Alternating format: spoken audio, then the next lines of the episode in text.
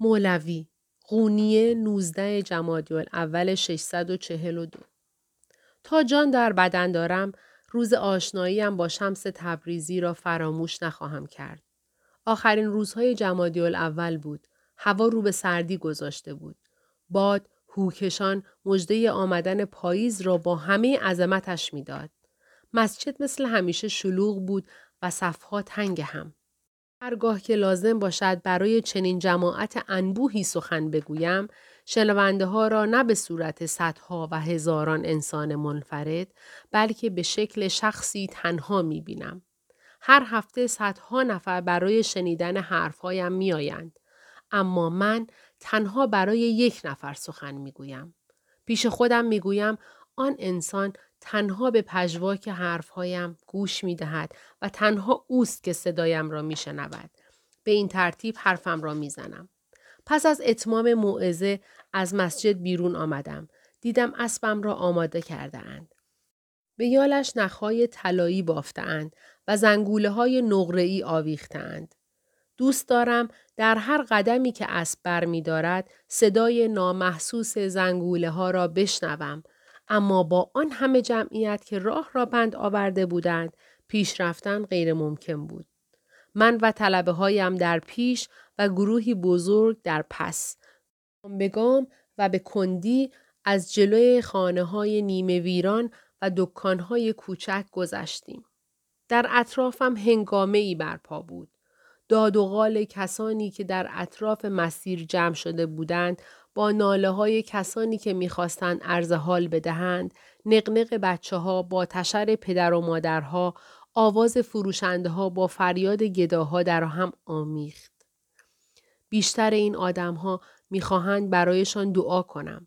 بعضی هایشان هم فقط می‌خواهند به من دست بزنند یا کنارم راه بروند. البته کسانی هم هستند که خواسته های بزرگتری دارند. از آنهایی که می‌خواهند برای بیماری لاعلاجشان شفایی بیابم بگیر تا آنهایی که خواهش می‌کنند باطل و سحری به ایشان بدهم. همینها نگرانم می‌کنند. مگر نمی بینند نه پیغمبرم تا کرامات نشان بدهم و نه لغمان تا شفا ببخشم؟ در این فکرها بودم و پیش می رفتم. وقتی از سر کوچه پیچیدیم و به کاروانسرای شکرفروشان نزدیک شدیم درویشی دیدم که نگاه های نافذش را به من دوخته بود و در حالی که جمعیت را کنار می‌زد به طرفم آمد.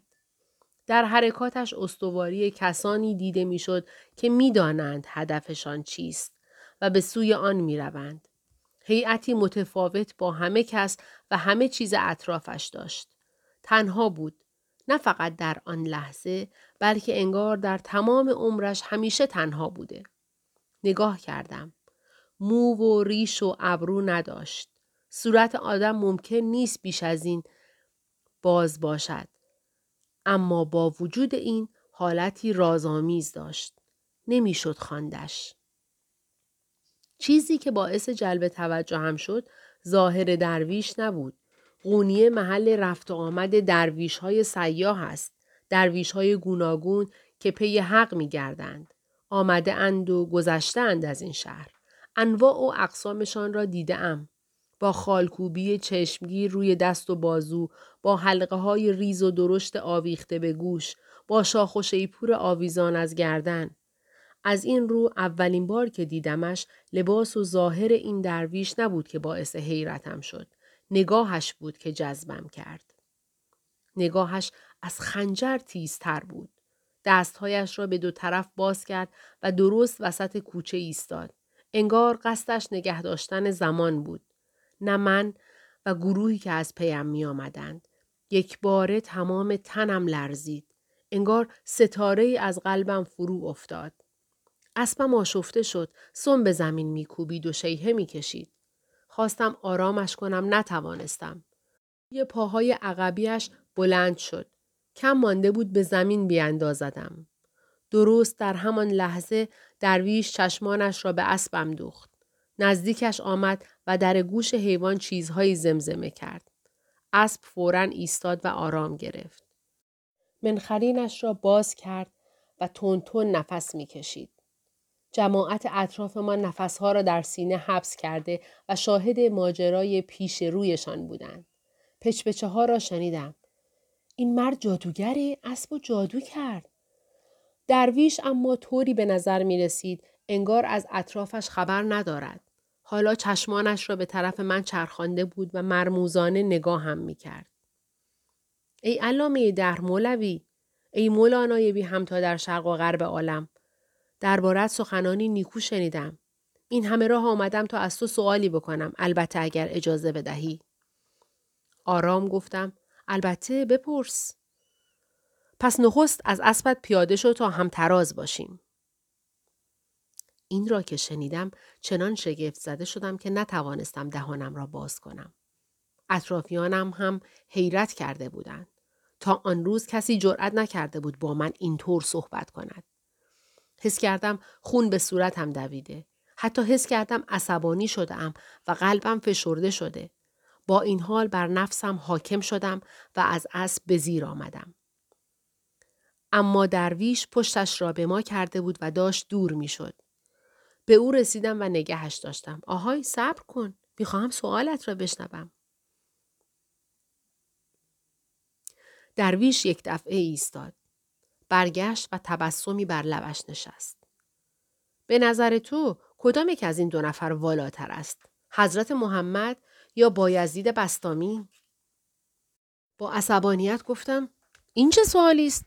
پیغمبر خاتم رسول الله صلی الله علیه و سلم را با صوفی یک لاقبا یکی میدانی؟ جمعیتی کنجکاو دوروبرمان را گرفته بودند. اما درویش انگار به نظاره کنندگان اهمیتی نمی‌داد. بی آنکه لحن صحبتش را عوض کند اضافه کرد خوب فکر کن. مگر حضرت پیامبر این گونه نفرمودند که ای پروردگار تو را ستایش می کنم چندان که شایسته است نشناختمت.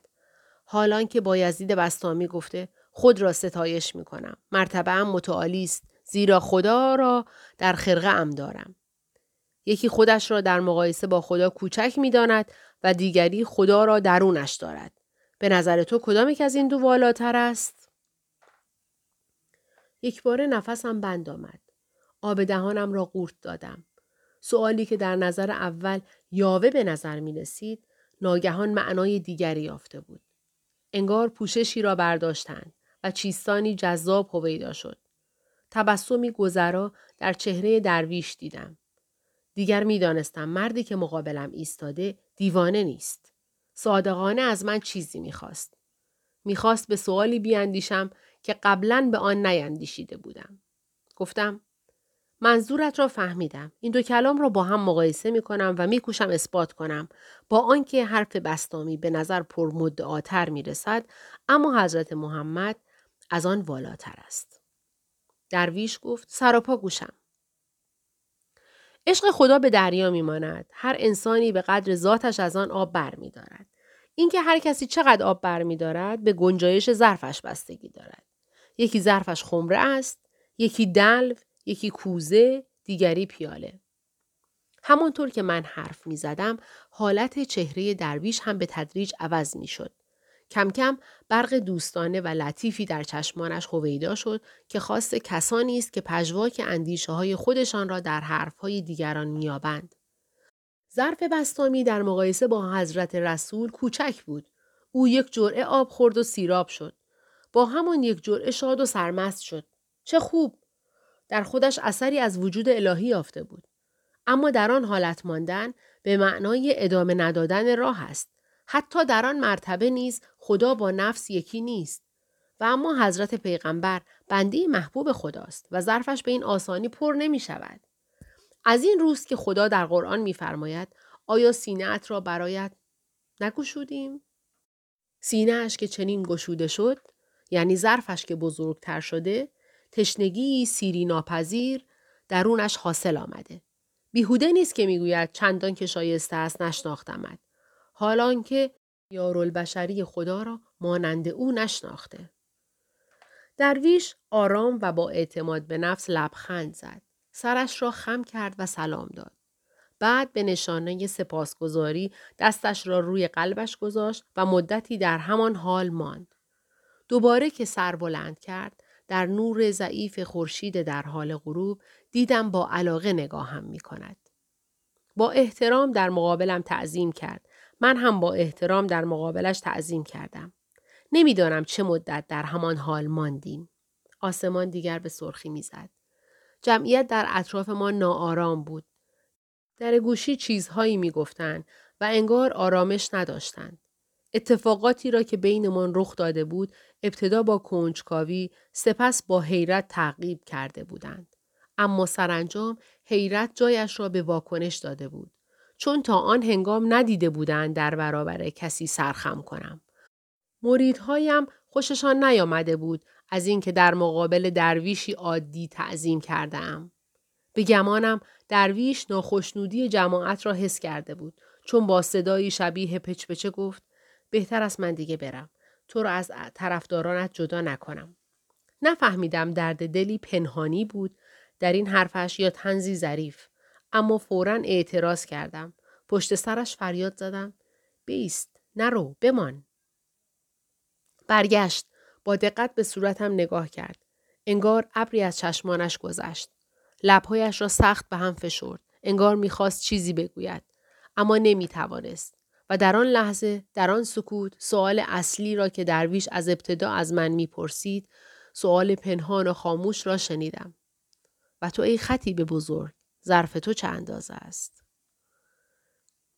گامی به سوی درویش برداشتم آنقدر نزدیک شده بودم که می توانستم برق شیدایی چشمای سیاهش را تشخیص بدهم. یک دفعه دچار حس غریبی شدم. انگار این لحظه را قبلا نیز از سر گذرانده بودم. تازه یک بار نه، شاید ده بار، شاید چهل بار. تصاویری تکه پاره در ذهنم به پرواز درآمد. مردی دراز و لاغر با روبندی به صورت انگشتانش گر گرفته و میسوزد. در آن لحظه بود که فهمیدم فهمیدم درویشی که جلوم ایستاده همان مردی است که در خواب می‌دیدم و کسی جز او نیست می‌دانستم جانم و جانانم را یافتم. زانوانم از شادی لرزید. اما در زندگی هیچگاه چنین شادی حس نکرده بودم. انگار نصف نیمه و زخمی بودم. حتی هنگام شادی وحشتی عمیق درونم را انباشت.